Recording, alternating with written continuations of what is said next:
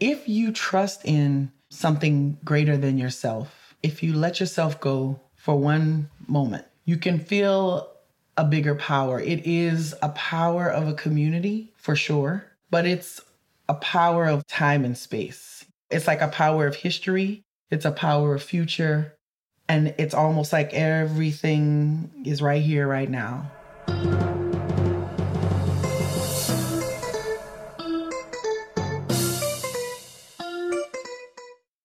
Welcome to the Evolutionary Leadership Podcast. My name is Gibran Rivera, and I'm a facilitator. Here, I am inviting you into a conversation with remarkable leaders who are devoting their lives to the evolution of consciousness and culture. In this episode, I get to interview Colette Pichon Battle. Colette is the executive director of the Gulf Coast Law and Policy Center. But she's so much more than that. Colette is a cultural holder. I experience her as a, as a voice with moral clarity, as a, as a voice that speaks with fierce urgency. And she does this within what feels like a gigantic heart. Colette has a special gift to, to be in community, to work with people who are being directly impacted by climate change. Here she, she talks a bit about her experience of Katrina, what that was like and what it was like to be impacted again by the Gulf oil spill in, on, in just a few years after that. Colette speaks about what it means to be part of a people who will lose their language and to be of a land that is already being claimed by the rising seas. But she does this with an unfailing sense of hope. Colette has this, this faith and this practice in helping people come together, helping people come together to heal, to turn towards each other, to listen to their land, to use their collective capacity to face this seemingly insurmountable challenge that is climate change. I think you're going to love this episode. As you know, these are the early days of the Evolutionary Leadership Podcast. Your feedback is invaluable. Let us know what you think and enjoy getting to know Colette. Welcome, Colette. Thank you for having me. So glad that you're here. This is very exciting. Really exciting for me to be here. I can't believe you made it to my home. I can't believe it's snowing outside. All the way from the. Are you living in New Orleans? I live just outside New Orleans in Slidell, so Okay. across the lake. That's right. And Yeah. You've mentioned that to me more than once. It's all good. I mention it to everybody because I'm a bayou girl, not a city girl. Gotcha. So it's important. Don't put me in the city. I'm in the country. I got it. Yeah. I got it. Well, I remember when you took us out there. That's right. and then we hopefully get into that too. I hope so. So, Colette, super thrilled that you're here and exciting, interesting. mm, Very curious to start by letting people know a little bit about what you're up to in the world these days. These days, well, I'm here in Boston um, because I get to speak about what I've been speaking about, which is climate justice, equity, ecological equity. Um, and part of the work really is making sure that the national and global movement around climate change and climate justice includes voices from the South and the Gulf South, which are often left out. Um, my other big job is just making sure that Black folks and Native folks and Brown folks know that this climate fight is our fight. It's our fight to win, it's our fight to lead. Um, and in between there, there's some legal work and some programming and grant writing and such. But um, the work is really um, helping to um, awaken and help to guide my people into uh, a place of liberation just in time for us to um, to help make this world okay because we're in trouble. We are in trouble. Yeah. We are in trouble. And that's a big reason why I, wanted to speak to you specifically. Yeah. Before we, we started recording, I was mentioning this idea of a choice point for the species, right? Uh, are we going to crash or are we going to leap? You know, an evolutionary choice point, and I feel like you're tending to it directly. Yeah.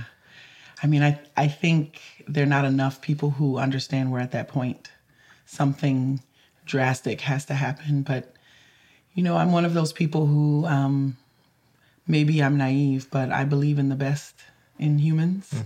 And I think it'll be a hard choice, but I think we'll choose to leap. At least I hope we will. I think that there's a good chance. I think that there's a chance. I think that there's a chance. and I and one of the things I wanted to, to honor you for right away is in the interactions I've had with you, and particularly the ones in your community or you know in Louisiana, it seems to me like you spend a good amount of time with what we call real people. Yes. And what I mean by that in this context is, I think it's very easy in this in this advocacy world, world, in this law and policy world, in this nonprofit game, to to stay in conversation with the quote unquote professionals, right? The mm-hmm. people that get paid to do this. Like before we know it, we're spending all of our time talking to each other Right. instead of in community Right. with the people that we are partnering with or that we're supposedly standing up for. Yeah. Um, tell me about that. Tell me about that commitment. Yeah, you know, I didn't realize it was a thing because what I'm doing is um, what I've culturally been trained to do, which is um, sit with people, talk with people, be in community, understand that um, no matter what I achieve, I'm not any better than anyone.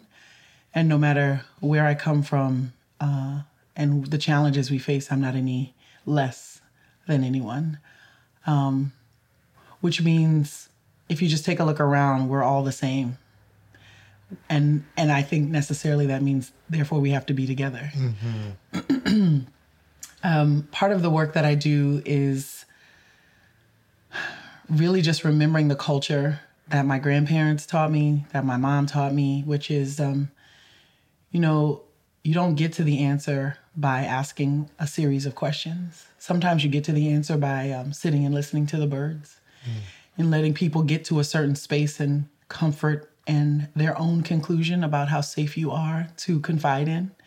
You can't rush that stuff. You've got to sit down, you've got to eat dinner, you've got to laugh, you got to share some of yourself, and then people will trust you. And they'll talk to you, not because um, you're doing a report, um, but because they understand that you understand. We're all in it together. So, you know, I think a lot of the work that I do is is really special, and um, I've come to really view it as just a really sacred job. Um, and I have to say, you know, I'm in this work with a lot of people who study climate change or get a degree in organizing or something, nonprofit management. Um, and then there are those of us who are in the work because our communities were destroyed.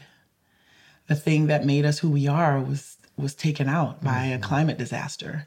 It's a very different approach to the to the issue. Um, at no point have I had trouble um, talking with my Republican neighbors or talking with uh, my uh, Baptist friends, or I mean, these, these these are the people in my community, and we all got hit. Um, we're gonna all have to get out of this one together, and I think the approach feels strange to folks who learn to look for themselves, um, and I've just learned to look for my community, and I know that it's a diverse community. That is so. That is beautiful and and helpful, and, and I I have seen that at work too. Um, I ex- have experienced you as a very kind of a very culturally grounded individual, right? Uh, certainly, a clear advocate, right, for communities of color, right, for people of color. But but I've also seen the way you connect with other people in in Louisiana, right? Who who might not, like you said, might not fit your faith or your party affiliation or Right. any of these descriptors that we just used. Right. And where does that come from? Oh, you know, um, a little bit of it comes from growing up in the South. Um, you know, I I grew up in a completely connected Creole community. Everyone in my community knew whose I was and who I was. Um, and that was a really safe place for me to always go back to. But I went to schools in very white areas, or mostly white schools. Um, so I had to learn really, really early how to um, sit and be and find myself and find my power in places where there were very few people like me.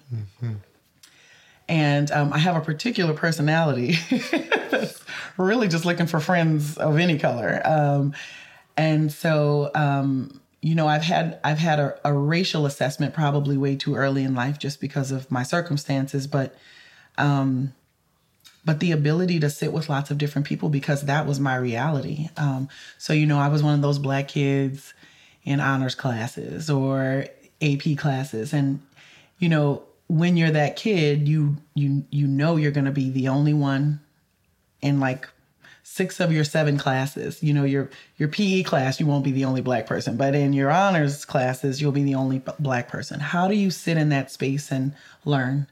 How do you sit in that space and um and be curious? How do you defend yourself? How do you protect yourself?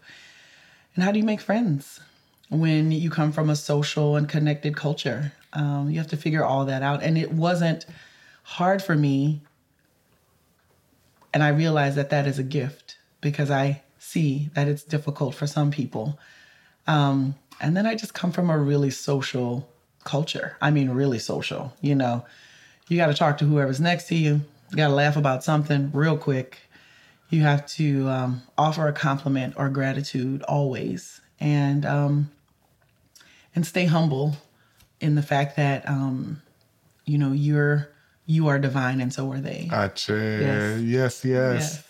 I, I, I want to ask you next that I'll share a thought, but I want to ask you next about just a little bit more about this Creole upbringing, mm. right? Like the, you mentioned earlier, what you learned from your grandparents and grandparents. Like, what is what is what is that cultural milieu like? Mm. Like, what what are some descriptors? I I do want to share. A, and I know it's Slidell and not New Orleans. right? but um, there was a Cuban poet, I'm forgetting the name. The Cuban poet said, New Orleans is not a southern city. New Orleans is the northernmost Caribbean city. That's right. Right. That's right. And um, being Puerto Rican, being from the Caribbean, and, and just this whole idea of the Caribbean as as a imaginary space that starts in like Salvador Bahia, right? Moving all the way to New Orleans, right? And uh, when you describe that, the, the the closeness that you talk to people, that you, you say thank you, you connect, like, it's something very familiar to me, right? It's like, uh, and you can see how that's how that can give a people strength Yes. even in the middle of hardship. Yes. And I'm just, what are other descriptors that you would use to, to define this this cultural milieu in which you were cooked? Yeah. Um, you know, the first thing I'll say is that um, I'm gonna I'll offer the description, but I, I will mention it has a um, political um, meaning as well, right? So, to be Creole was politically to not be black or white, to be a third race or a race in the middle, and um, you know this is being established in a time of um, white domination and and the erasure of blackness. Um, so there's pain in this culture, uh, but there's also power in it, and I think a lot of the power comes from you know it was a lot of freedom. I had a lot of freedom growing up. I grew up around a lot of bayous, a lot of trees, a lot of land, a lot of animals and wild things and crawly things and smelly things and um, I learned really early on that I was part of a broader ecosystem. I I was not um, above the smallest things. um, nor was I less than bigger things. Um, and I remember my grandfather was, is a very big uh, impact in my life and in my heart. And I remember sitting with him um, often in quiet. Um, another piece that would happen from the quiet is uh, the rest of my family is very large. My, my mom has 12 brothers and sisters. My dad has 11 brothers and sisters. And, um, and they're singing all the time, singing everywhere, singing and a mixture of voices and harmonies and randomly. I'm talking like getting laundry out the washing machine, they're singing. Um, walking um, in the in the backyard, they're singing. Sitting, they're singing. Um, there's also a lot of good food. You know, we are we are water people, uh, so everything out of the water was fair game. So um, we didn't learn seasons by snow on the ground. We learned seasons by which seafood was in season, right? So is it shrimp season? Is it crawfish season? Is it crab season? That that told us where we were on the calendar, um, as opposed to cold and hot, which you know we just have hot really. um, there's also many generations everywhere all the time, so it was never the kids over here or the kids in in a house or you know or the kids alone it was grandmother, child, daughter, and child always in the same spaces. Um, I was one of those kids who liked to be around my mom. And so, and my mom is the oldest girl. My mom is the keeper of our language in our community. And I got to hear the conversation of the old people and my mom. So I'm one of the only people in my generation who's been able to like experience the old people speak in our old language that will die um, in my lifetime. We'll lose our language. Um, hmm. But it was such, you know, such precious memories now, you know, to be in that room. But it's because the, the generational divide didn't exist. It, you, everybody was together. Everybody was together. Uh, I saw all of my cousins and all of my aunts every day. Every day. All of my best friends were my cousins. um, and um, you know, we did everything together. You mourn together, you celebrate together, you heal together. Um, so, you know, time alone is precious, but um, rare.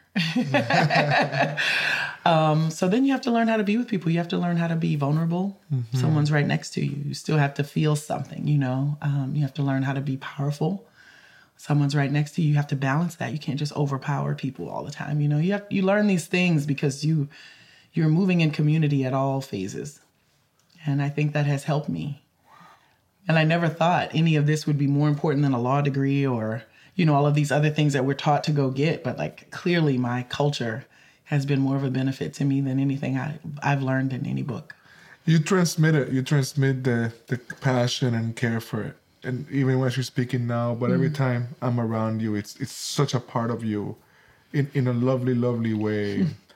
um, I I, I want to ask you. Well, I can't. I'm really curious about this language mm. of your mm. people mm-hmm. that is that will die. Will I mean, die. it sounds. What can you tell me about that? Yeah. That, so our language, um, the short version of our language is it's called Louisiana Creole. And I have to admit, there are actually several versions of Louisiana Creole. Where we live, it's French, Spanish, Choctaw, English. It's all mixed together, sort of like a patois. Um, if you're from that area, you can understand it. If you're not from that area, you might pick up a word or so. Um, and my grandfather was the last um, original speaker in our family my grandfather and my grandmother. So they grew up speaking Creole French. They did not grow up speaking English. But when my grandfather went to school, he would be beaten every time he spoke his language. It was a way for the colonizers, which were oftentimes the churches, to get the Creole kids, the native kids, to stop speaking their native language and to shift into the colonized language, which was English. So my grandfather's experience was if you speak this language, if you hold this language, you'll get beat. Mm. So he didn't really transmit it to his children. They didn't transmit it to their children. Now, you have to understand my mom's growing up and all of her brothers and sisters are growing up. So the adults are speaking this language, but they didn't purposely transmit it to the children. So they know it, but they don't really use it laterally. They will use it to speak to the elders, but not necessarily to speak to their, you know, their their um, colleagues, their friends, their their cousins. So, but there's a there's a special place when you're the when you're the oldest girl. Um, so the oldest girl in a lot of families did a lot of motherly, matronly um, home rooted things. So my mom was in a lot of places where people, um, older people were. And my mom is also, a, I think, a very a natural linguist. She's one. She speaks like five languages. She's she's amazing. But um, she, I think she personally, I think she has her affinity for language because she grew up hearing different languages and having to go between them. Um, so Fast forward into my mother's adult years, she's a teacher. She was one of the lead um, organizers and teachers to help get French back in the schools um, of Louisiana. It was a really big deal. I was a kid. Um, and I remember the Cajuns and the Creoles were fighting to get French back in the schools because they wanted people to connect more to their, their French culture. So that was a win because it got French back, but it wasn't it wasn't the cultural French. It wasn't our Creole French, right? So there's some of us who speak French, but it's not quite our cultural language. Got it. Um, my mom is in her 70s. She is one of the last speakers in our community, which has been where it is since the 1770s. We were where we were, we were where we are before America took the Louisiana Purchase. And my mom is one of the last speakers of our original language. When her generation moves on, none of us remaining will hold our original mm. language. We may hold audio of it or or some sort of picture of it, but none of us have it. None of us learned it. Right. You know, as as children. Yeah. Um, and the the hardest part about it is um, it is exactly what's happening to our land. So the language is slowly going away and our land is slowly going away to sea level rise at the same time. So when I think about a hundred years from now, neither my land where we grew up or the language that my people spoke will be in existence in the universe anywhere. Wow. That is that's devastating. It's devastating. It's devastating. It's devastating. It's it is a it is a place of of deep devastation and you realize like you'll be gone in all of the sense of that. Thank you for making that connection and uh, the heightening that awareness. Mm-hmm. Um, I I go back to a couple of thoughts that came up, which is it's interesting language, right? Like, it's it was violently taken from native folk, mm-hmm. right? When migrants come, it's it's treated like a tool of fear. I mean, the the big, funny, tragically funny thing here is I remember almost 20 years ago a huge campaign to get rid of bilingual education in Massachusetts, mm. right? A, a victorious one. And while the now the best school systems are two-way bilingual in the suburbs, right? It's just, it's like it, it, there must be like an intuitive understanding of language holding power. Yes. Right, and yes. holding cultural power, and so there is uh, that act of violence comes with a, with with a powerful intention, That's right? right.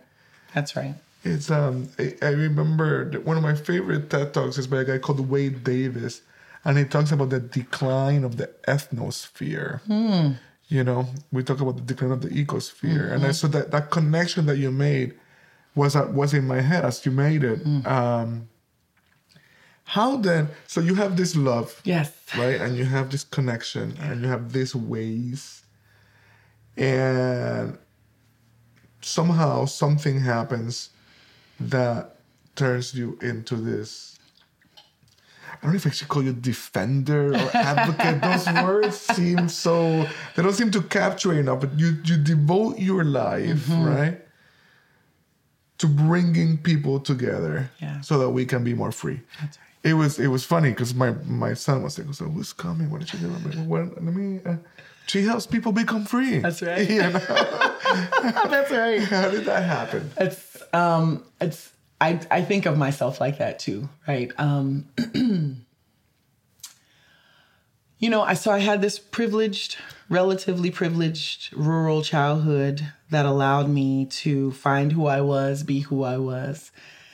You know, I'm like I have a my dad was like six foot six football player. Like I'm just, you know, I'm a big girl. I'm a deep voice. I'm loud. I come from loudness. and I could have ended up in a place that that's that that made me small. But I I grew up in a place that allowed me to be as big as I wanted to be, you know, as and go as far as I wanted to go. Um, so I left Louisiana after high school to go to college in Ohio. I, I lived in Africa after college.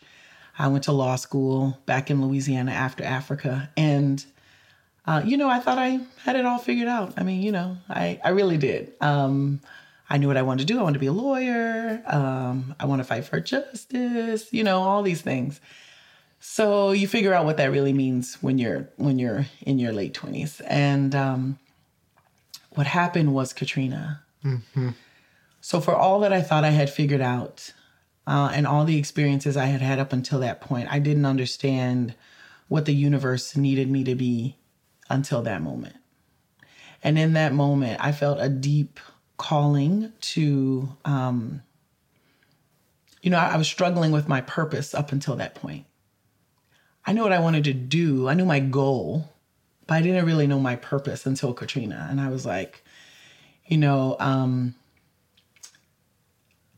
this, my community is wiped out.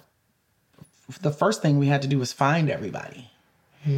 The next thing when when you go and engage in finding everybody is you realize where people are, how far they've scattered, how how far away people are, and then you ask them how they're doing. That's the first question you ask where I come from. How are you?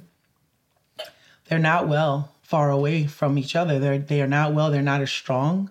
They're sick, they're scared, they're they're unfamiliar, they are weakened. Together we're really strong, we're okay, we're we're we're uh, courageous, but you know, we're we're sp- spread out. So you see you see everyone in a weakened state and you see your community in a weakened state and you try to figure out how to how to get how to bring it all back together again. So when you try to bring it all back together again you realize that there are laws and policies and actors and decision makers who don't see you or your community as anything worth saving or helping. And it's a it's a devastating moment uh, when you've achieved so much. I achieved so much in this society. You know, we do the thing. You're on honor roll. You get a scholarship. you go here. You get a fellowship. You're in the newspaper. All of these things, they mean nothing. They mean nothing when you get your individual accolades if you can't be of service to bringing it, your community back together after something like Katrina. Mm. And I had nothing. I had nothing. I didn't have the right tools. I didn't have the right connections. I didn't have the right knowledge. I, I didn't. I couldn't help my own people. And I was the one people invested in. You know, I got to go far away. My community helped me go, helped me get go large. They helped me go big. And I came back and I just realized how little I could do. Um, it was a commitment to learn how to do more, a commitment to learn how to do better, a commitment to get my people back to a place of strength that was that that storm was was awful. It was part of a very active hurricane season. So it wasn't just one storm for us, it was several storms. And um, years of trash and rebuilding. And ugh. five years after Katrina was BP. Yeah. And the BP oil drilling disaster was when the light went on. I was just like, what is happening? This is what is happening right now, what is happening to us. This is going to take us out. This is going to take out the whole coast. Um, that is when I understood our connection to the climate crisis. We are at the forefront of extractive economies, not just the extractive industries that accelerate the climate consequences that look like storms. We are in the place where Black bodies were extracted and brought and sold on the selling block. We are in the place where nature is being extracted for the benefit of multinational corporations, not for the local communities that are on that land and of that land. We are in a place where people are extracted from communities and put in jails so that jails can make money on the NASDAQ. That's where I live. I live in the, the zone of extraction. Mm-hmm. And I needed to figure out what is the, how do you dismantle not just racism, not just structural racism, but how do you dismantle this philosophy of extraction? And that is that was where the light, the, the, the light of the climate crisis, and then understanding the root of that crisis is where and how I got to where I am today.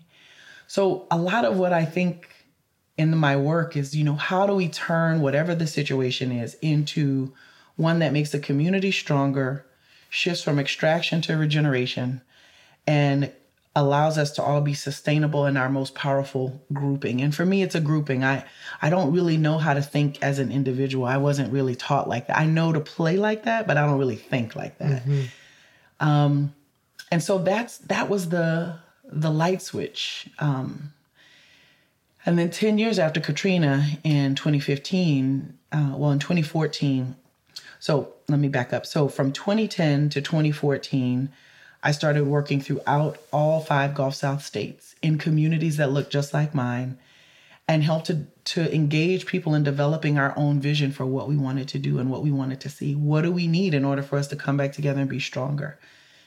We developed a strategic process called Gulf South Rising in 2015, and that was the 10 year anniversary of Katrina. And 10 years later, Jabron, 10 years later, was the one of the first times the community was actually asked and heard and listened to and followed. And when we asked, what do you want to do 10 years after Katrina, the community overwhelmingly said, we need to heal. Wow. We have not done the work to heal from this really horrible thing that hit us. And it hit us so hard because so many years of oppression and extraction and discrimination and hate have they got us to a weakened state as a broader community. So we're going to have to heal from this if we have any desire to survive going forward. Now, I'm a lawyer. Mm-hmm. so healing healing wasn't really at the top of my priority list. You know, I was like, y'all sure y'all don't want to do like legislation or you know, don't want to do like a case, you know, against somebody. Uh, they didn't. They didn't. They didn't have any interest in that. Um, and they were right. And from that point, I've really been thinking about the role of healing while we make these shifts and pull more people in understanding the trauma mm-hmm. that we all bring. Uh, but understanding that if we don't heal that trauma, all the solutions we make will be rooted in, in trauma. So, you know, the work now is changing myself, helping my community to want to change themselves, mm-hmm. um, and thinking about what value we really have in this community and what it's going to mean if we're not here anymore. Wow. That is that is that is a big significance. it's um, big. I, I appreciate I appreciate the way you hold it. Mm-hmm. I'm curious as to um, as to what this healing looks like, mm. right? Um, I I will share that you know when I think about an evolutionary leap, right? It has many attributes, but the attribute that that comes to the forefront for me is this one in which we are able to imagine ourselves beyond the kind of atomized individual. Mm-hmm. You know, mm-hmm. Professor John Powell, I always come back to this. He calls it the European Enlightenment project of the isolated self. Right? Yes, John Powell. yes. Leave it to John Powell to put it. Yes, John Powell. I mean, it really, right? Like, No, it's true. just- and so, so you you keep referring back to coming from community, just thinking of yourself as community, Yes. right? To rebuilding community, Mm-hmm. uh, right? And so all of it, all of it is about thinking beyond this Yeah. isolated individual. Yeah. yeah. Um, how, don't worry. Okay. how does the how does the healing how does the healing happen in this Mm-hmm. context? You know, healing is one of those things where um, I had to do a lot of learning um, because I used to think of healing as like, um, you know, a outward, um, an outward prescription to an to my own problem, like a, an individual problem, right? I've got to heal my knee. It hurts. I got to go get this thing from over here, put it on my knee, and then it won't hurt anymore. Um, I've had to learn to to understand healing in a much broader sense, um, and it's rooted in culture. Actually, um, when the community at Katrina 10 said they wanted to heal, I asked them, okay, you know, after I pushed back a little bit and didn't win, um, you know, what does that look like? And the answer was um, drumming, mm-hmm. dancing, song, prayer, um, calling in, calling in sacred, um, to to be with us and to um, guide us. And um, there's real humility in that. Like you have to, I mean, you have to trust stuff you can't write down on paper. Like you, you don't really know. Okay, at six o'clock we need to start the drumming. That's not how that works. That's, it just absolutely does not work like that. You there's energy that has to be garnered. It has to connect. Some there is a moment and you feel it. It's not on an agenda. the drumming starts and you may have an idea of who's going to start and who's going to you know who we're who, who we're following but everything in between is up to the universe. Um, and if you trust in the energy that and the and the spirit that you have called in if you trust in um, something greater than yourself if you if you let yourself go for one moment, you can feel a bigger power. It is a power of a community for sure, but it's a power of like time and space. You know, it's like a power of history, it's a power of future, and it's almost like everything is right here, right now. So, some of the healing that I have been able to witness um, reminded me of what I saw when I was in Africa. And some of the healing that we've been able to facilitate um, has brought in African and Native American or, or uh, North American indigenous tradition.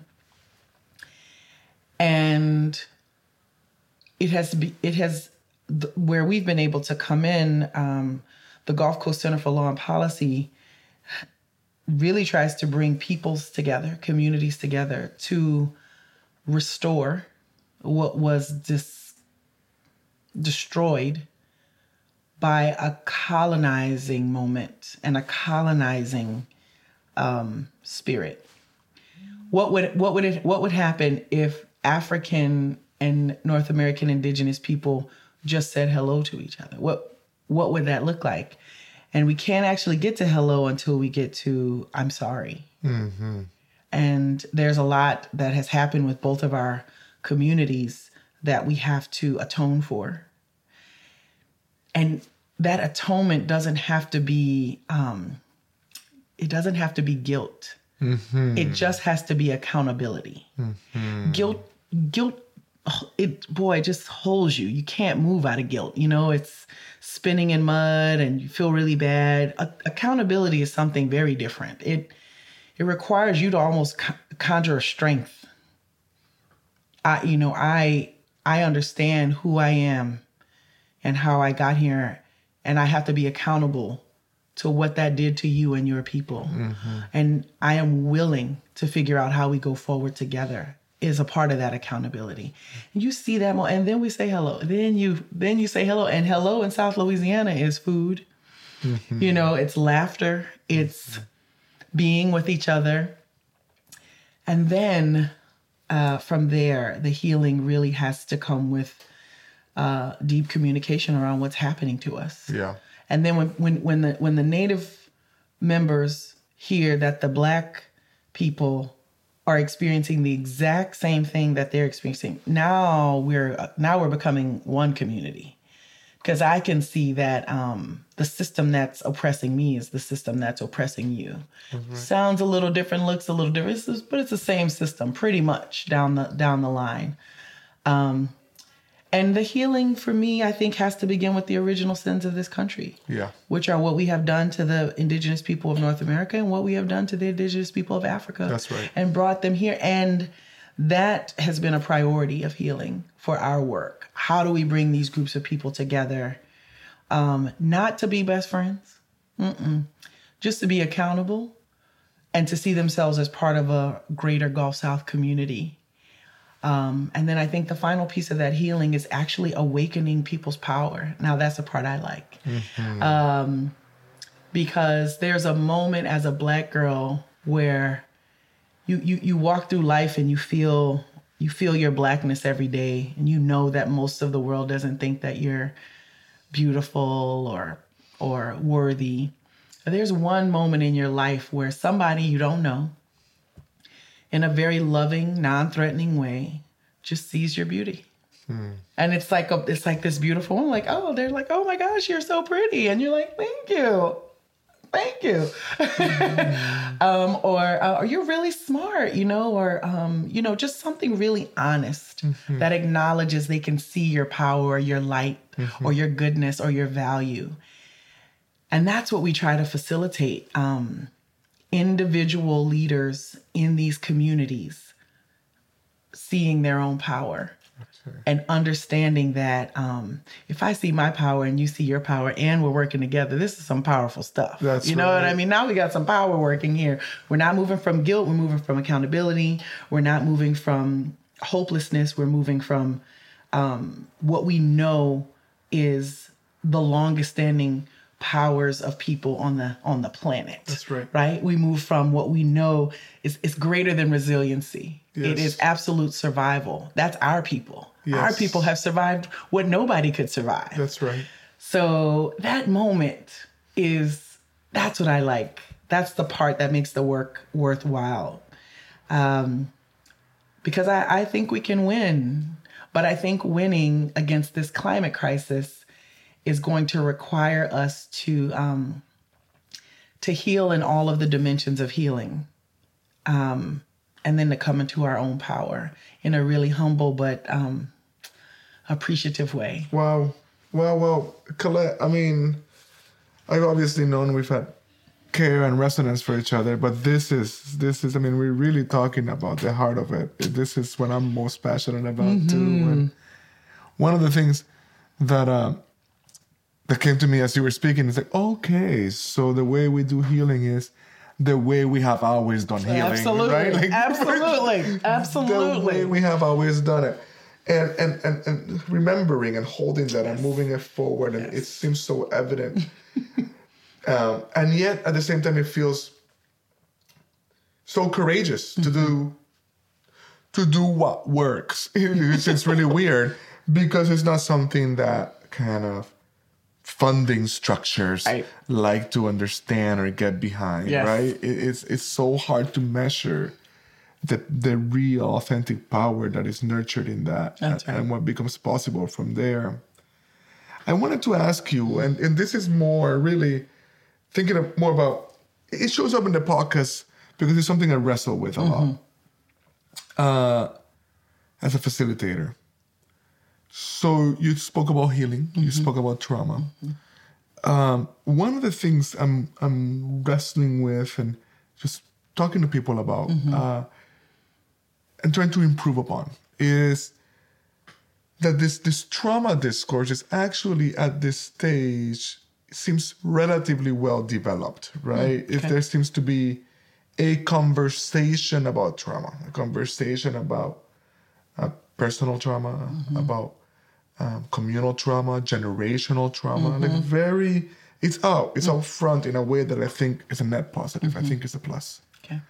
Uh, and I'm also witnessing the way it kind of comes into social space, comes into facilitated space in ways that almost seem to hijack a process. and, uh, and and what the way I describe it is, it seems like some of us are more ready to rock our trauma right than to work through it mm-hmm. right? Mm-hmm. And and as somebody that because i know right i mm-hmm. know how I I've seen the way your heart um, softens or even breaks right in face of somebody else's pain. I, I, i've witnessed that in you. Um, i'm wondering how you balance that. How do you mm. invite people into a transformational space a healing space a space that acknowledges trauma Yeah. while while tending to that to that temptation of like rocking the victim card or, you know how, does that come up for you how do you deal with Oh, that all the time. It's it's probably the most frustrating piece of the work, to be honest. And you know, I have to say, as and I haven't, you know, I think about it, and I wonder where it comes from. Um, I think it's a I think it's a product of the nonprofit industrial complex. I think that the funding, the resources, the the lexicon, the the the new way of being is rooted in who's the latest victim and what's the latest way that white allies or wealthy allies can show they are not the people who would, you know, ever do something bad. It's sort of like um you know, it's not it, it's it's guilt. It's it's a product of guilt. This is what guilt gets us, which is different from power. What power gets us. Um, so, I in my work um, experience many people who have levels of trauma that I can't help or heal, and I've had to try to embody what it means to be inclusive when folks like that are in the room. I have to hold a room of 30 people and then there's this one person who's just, you know, they need it to go a different way. So we've actually developed processes to um, attend to the person, but um, allow the broader space to advance at the same time. Like, what does it look like to have healers in the room? So that the person who needs the attention can get the attention over here on the side in the other room where the door is closed and they are safe and they can feel nurtured um, versus taking over the space. Um, we also do healing like the day before a meeting, especially with people of color outside of our white allies. So oftentimes we'll have only POC space or only black space. And, you know, people get real nervous about that. And I, that's, I, funders get very nervous about that. And, you know, I just defend it. Like, listen, you don't get to have our trauma too and also to the black people, the people of color, we have to deal with this before we go into the meeting. It's not helpful. Mm-hmm. And I can hit a particular tone where I think folks know I'm not here to play. This climate crisis is taking us out. Mm-hmm. I'm not in this work because it's an interesting PhD project. I'm in it because it's going to take out my community and wipe us off the planet. So we have to be serious it doesn't mean we can't tend to our trauma it just means this is not this this middle space is not the place for you to to take over and we have to make a process for people who cannot control their trauma but for people who try to manipulate that who try to rock it a little bit um I try to think of facilitative ways to give them the attention and power they're seeking and acknowledgement they're seeking um, but also to try to figure out how to leverage that back into the whole, right? great. So, I mean, we can't throw people away, Jabron. No way. We can't. That's the problem. That's what's happening in the first place. We do have to sometimes repurpose people, Mm-hmm. right? I mean, I was the girl. I was the one who talked too much. I was the one who was way too loud, laughed too much. I, I was that person. People help to refocus me. Right. Listen, Colette, if you're gonna talk, then you need to help get the room together, pull it. You know, there's a job for you. There's a place for you and your skills.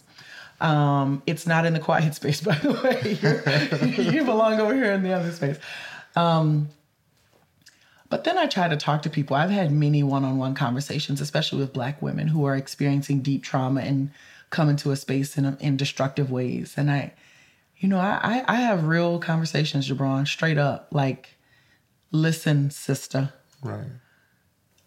We're gonna have to make space to handle this because we need you in the in the broader space, but you can't keep disrupting. And that's my job, right? This is what leadership is. Leadership isn't actually standing out in front, being on a microphone. Leadership is figuring out how all the team plays on the team. Right. And sometimes, you know, my coach used to have to do that to me, take me on the side. Listen, you know, this is what you're gonna have to do. You're gonna have to show up like this in the game Right. Um there's this one woman that comes to mind in particular and you know she she she her trauma was deep deep she had every reason to be mad and she had every reason to be who she was every reason and she was alone and so you know what does it take to to take an hour out of my day to take a walk plus i need to walk anyway right my other friends are telling me i need to get more exercise this woman is alone let's go walk together Beautiful. i do i can help my trauma this is how mm-hmm. my trauma shows up right and this is how hers shows up how do we how do we acknowledge and heal together That's so beautiful. That's great. Thank you for that. That's Yeah. helpful. No, no, and, and it resonates deeply. I, you know, I often come back to this idea. People need to heal. that's right You know, and you know we need spaces for healing, Yes. right? Um, and we also need spaces to do this thing that we got to do. that's right that's right and, and so somehow making some distinction while still bringing in the fullness of the human i think really matters as i hear you and, and, and i've had the privilege of noticing your own growth and development over the years and Yeah. your centering um, so you're facing you are here are the end of days, right? and most of us are choosing to ignore them, and you are choosing to face them. Yeah. And for you, it's a bit more obvious because it's the water's coming up right there, Yeah. right? I mean, you, you've taken us to the bayou. You've Yes. shown us where the water's rising. Um, how do you tend to yourself? How do you cultivate the centeredness, the open heartedness, the force of presence that you bring into any space I see you in. you know i i need to do a lot more it's the first thing um you know i um i love people i love people i sometimes come back from a place that is hard or was extractive on me and um you know i have to go uh sit at my family's house. I got to go talk to my little cousins. I have a massive family, massive. Um, really, I could throw a rock and somebody's related to me. Um, but I have to just go sit sometimes. I have to go sit and be around people, realize that people are living, right? I'm I'm choosing to face this thing, but you know, life goes on. Um, and life is beautiful. And I have to be around people and be around uh, human energy uh, to do that a lot of times. Um, I love to laugh. Laughter is my cure for sure. Um, so I watch a lot of stand up. Nice. I try my own stand up routines in the kitchen. One day I'm gonna just lay one out. So I, I think I can have people rolling on the ground. I'm can't pretty sure. wait. I don't. I have not seen this part. I I'm need pretty to see sure. I'm pretty sure I can pull it off. Um, and uh, and laughter for me is um, is is it just reminds me of um, sounds that I love and uh, moments that I love, and it just brings love back into into my into my being from the inside out. Um, and I have a lot of I have a lot of so my friends who know me know that I'm I'm I'm like a fish, but I'm not any fish. I'm not actually a fish. I'm a mammal. Um, but I, I will deep dive sometimes to the point where people are like, "Where are where's Colette?" I'll just stop answering the phone. I'll stop answering everybody. I, I will check all the way out. Um, I've come to understand that some animals do that. Right? There are moments for deep dives in deep, deep, deep, dark ocean, and um, who knows what's happening down there? You can't even see what's happening down there. I can feel myself do that sometimes. I'll take deep dives. And my friends who know and love me, my family, um, they know I do that. And they know I come back up to the surface. They know I come back up, I jump around, you know, like a dolphin or a whale or something. But uh, there are moments where you won't see me at all. And those are moments where I, I feel like I'm I feel like I'm healing myself. I feel like I'm healing my heart my mind. I mean, it, this is pretty devastating stuff every day. I have to talk about sea level rise, relocation, climate change, climate disaster, death, health. I mean, this is like every day. Yeah. Sometimes I need to not hear or say anything. I need to be in like complete silence, like a deep, deep, deep water silence. Um, I used to fight it. Now I don't. Now I just let people who love me love me and let people who struggle with it struggle with it. But that's what I do. Um, and I travel a lot. I love trees and I love water. Um, wherever I go, I try to um, make an offering to whatever water I'm near. Wow. Yeah. Uh, I saw your water today with ice on it. I was like, whoa, look at this ice on the water. Let me go say hello. um, the water has something for me. So I, I, I honor the water where I go. And sometimes I feel um, some healing, some energy come into me to keep going. Yes. Yeah. Yes. That is so moving. Yeah. Thank you. Thank you. Thank you. Of- course, you will go around blessing the water. I of course, you would. Of course. I'm a water girl. Come on. so powerful. Thank you for that. I, I I feel it. Um, I'm looking at the time, um, which feels so limited now. I have two questions that I like to ask uh, as I wrap these things up. So, so the first one is right, if you take yourself, you do a little time traveling. You know, I'm into this Octavia Butler. and I go this- you do a little time traveling, and you leap ahead to ten years, right? and you don't even have to tell me what's happening, right? But you're there 10 years from now and you're breathing, living a certain way. You've there's some things you've been able to achieve, some things you've been able to master. You've taken some hits, learned some big lessons, you know, like happens in any given decade Yes. of, our li- uh, of our lives. So that has happened. If do you have something in your mind? If I mm-hmm.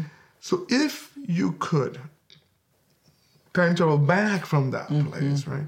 And give yourself advice, mm-hmm. right? What what would you say to Colette right now? Uh, I would say um, be intentional about reaching out to the children in my life. Mm-hmm. I don't have any biological children, so I have like all of my friends' children that I like to borrow sometimes. Mm-hmm. but they are mine in in in certain ways, and I I would tell myself to to be really intentional about um, pulling those children into my work the children that have been placed into my life in whatever reason to pull them in. Um, they need to know this information. They need to know this work. They need to know this way of being. Um, I would tell myself to. Um, it's it's time to make big shifts around my consumption. You know, to begin to truly practice um, everything that I preach. Um, you know, ha- yeah. So really, just just make a decision now to shift your consumption. It'll take ten years to, to switch it, um, but make a decision. Um, you know, no plastic, no waste, no mass production, no like get out of that. Stop contributing to the thing that's destroying and erasing us. Wow. Um, and I would tell myself, you know, to um, have a little more fun. Have a little more fun. Um, I'm like a music person. I, I'm like a DJ in my own mind. Um, I'm a comedian and a DJ. This is what I'm gonna do This at my next life. this is this is where you're gonna be in ten years. I'm gonna be- I'll be like, you know, running the DJ crew and uh, having everybody come party. But like, um, really, it is. Um, I love music in a way. I love, I love, I love and need sound in a way that most people need words, like books and things written. Um, and you know being black in this country i used to i really suppressed that. I really i i didn't it's really deep old trauma but just watching how the society treats black people like we can only entertain you. We can only be the fabulous diva that's entertaining you. We can only be the musician. We can only be the band. We can only be the the the the show. Yeah. I I understood that very early and I suppressed a lot of my own music and my own creativity because I wanted to prove that we were so much more than that. It was really like a frustrated place of like, you know, I can show you that I'm more than that. And now I've, you know, I'm tired of proving things to people who don't care to have things proved to them. no one's listening so it doesn't matter uh, what matters is am i am i being am i am i experiencing the happiness that i can control as much as i can? And music makes me so happy. It makes me so happy. Why not experience that? So i would just tell myself to you know lean into the happiness um, lean into the music pull it back in. And um, it has a place if nothing else to help me stay in the game a lot longer That is so that that is resonating very deeply. I can show you like my my goosebump test over here. It's real. It's happening. It's touching me. yeah So much there. So much. So much there. Uh, and I just want to say, feeling directly called and challenged in the consumption tip. We're super aware of how we, this family, this household, is contributing to that. You know, and the, the kind of addiction to to to things is so weird. Um, yeah and to take that challenge on. And um, the other one that comes to mind, I have one last question for you, but it's when you talk about children. I had a, I went to one of these powerful climate presentations, and um, it was by the group called Movement Generation. Beautiful work, no? And it was apocalyptic. And I came back and I said, you know, maybe, maybe I shouldn't have kids, you know not just because the world's going to hell, but because maybe I can just give all my energy to saving the earth. Yeah. You know. and I called my mom, and I was telling her that I was having this thought. And my mom is a very conscious mother, like uh, very wise, respectful, will listen to you, right? At no other point since I was a little kid had she like was she like shutting it down, right? Like she was not having this, right? Like it was like, and, and it wasn't just like I must be a grandmother talking, but she said we need flowers in the desert, Ashe. you know, I do. and uh, yeah, those children. Are, are, are blessed to have you, you know, and to have your intentional care, your intentional nurturing Yeah. um, your intention of passing this on. Yeah. Um, that's it, it. Really comes down to that.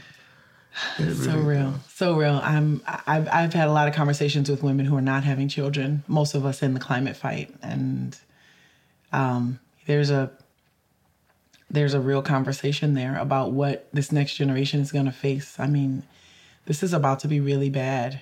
Yeah. This is a conversation I have with a lot of my friends. Like, you need to, I know you got your children learning robotics and such, and that's good. They also need to learn how to grow their own food. This is about to be bad. That's right. Um, and I agree with your mother. Like, children are children, but they are a particular energy in this universe that we need. If we lose that, we lose we lose a bigger piece of this fight. That's right. And uh, sometimes children are vessels of something greater. Right. That's what I believe, anyway. Yeah. Um, if we don't have them, we can't communicate with that, yeah. with that energy. With so, I'm with your mom. Flowers in the desert. That's that's real. That's real. And um, I'm glad you have your your beautiful son, and I'm I'm glad my friends have their children. Um, and we gotta take care of them. That's right. That's right. That's right. And it doesn't mean we all have to have them. It doesn't mean we all have to have ten like our parents' families did. Yeah. But you know, it's it, it it's definitely mm-hmm. a lens to hold. That's right. Um, the last question will feel like completely out of left field, but um, it's one I'm committed to asking um, the power of a woman that I'm in relationship with, and uh, it's in the context of patriarchy. Mm. it's in the context of what we are now calling a, a Me Too moment, mm. right? Which is really just like a denouncing of something that's been going on forever, right? Mm-hmm. It's not like it, it's happening now. Right. It's just, it's this, and, and I ask it as somebody that's part of it, right? Mm-hmm. Like I'm, I'm, I'm a man in this culture um, with plenty of, of sins under my belt, mm-hmm. and so that's my, my, my question is what what do you say to men who are mm. trying to be better like mm. what advice do you have what wisdom do you have mm. for us yeah um to white men, I say, um, you have to understand you are about to experience discomfort if you choose to be honest. But discomfort is not the end of it. You can you can and you must work through discomfort of learning that you've you still have some growing to do. You still have some changes to make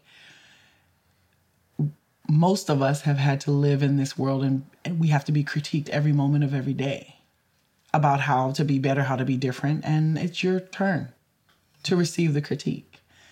Um, but, you know, you don't have to stay in that. You don't have to take that as a personal attack. You can just take it as a challenge to be better. Mm-hmm. Um, to Black men, I say, a lot of our practices are not our own. We are products of colonization and oppression. And a lot of what we're doing is it's not even our tradition to be so disrespectful and so um, dishonorable. That's not who we are as African people. That's not who we are. It's not who we should be. So there's some work that is broader than seeing your maleness in the Bible and it's broader than seeing your maleness in um you know the kingdoms of africa. It's it's so broad that it's really about seeing just your your grain of sand self in a, in a broader creation. Like you you are you are not meant to dominate. You're meant to play your role. And it's not that's not domination. So I'm one of those women that can challenge a man without a lot of um, without a lot of intimidation. Um, and I I like that about myself, but I also um, sometimes I think men need women to stand them and look them in the eye and just hold steady. And hmm. it's not always a lot of words sometimes it's just standing still and not moving. Like, you know, your maleness is not about to overpower my femaleness. Mm. But look together. This is some powerful this is some powerful stuff. You don't have to sexualize me, you don't have to oppress me. I don't have to do those things to you. We can actually mm-hmm. we can be on a team together.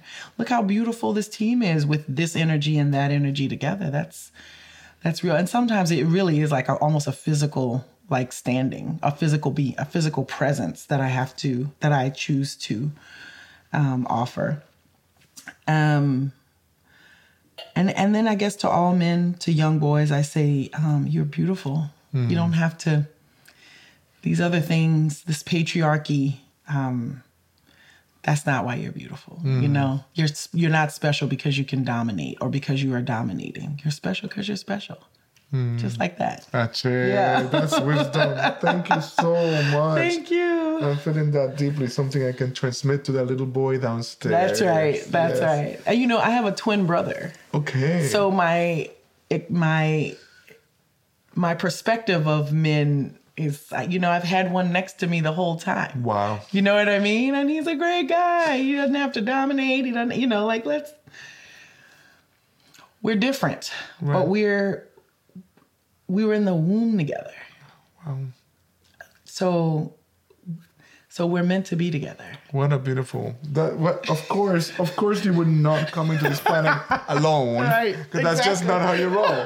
That's not. I come in community. I leave in community. I am so deeply grateful. Thank you. I am moved. I am open. I am better. I've learned some things. Thank you. Um, I'm ready to let you go, but I don't know if there's anything that you want to say that you want listeners to know. Any?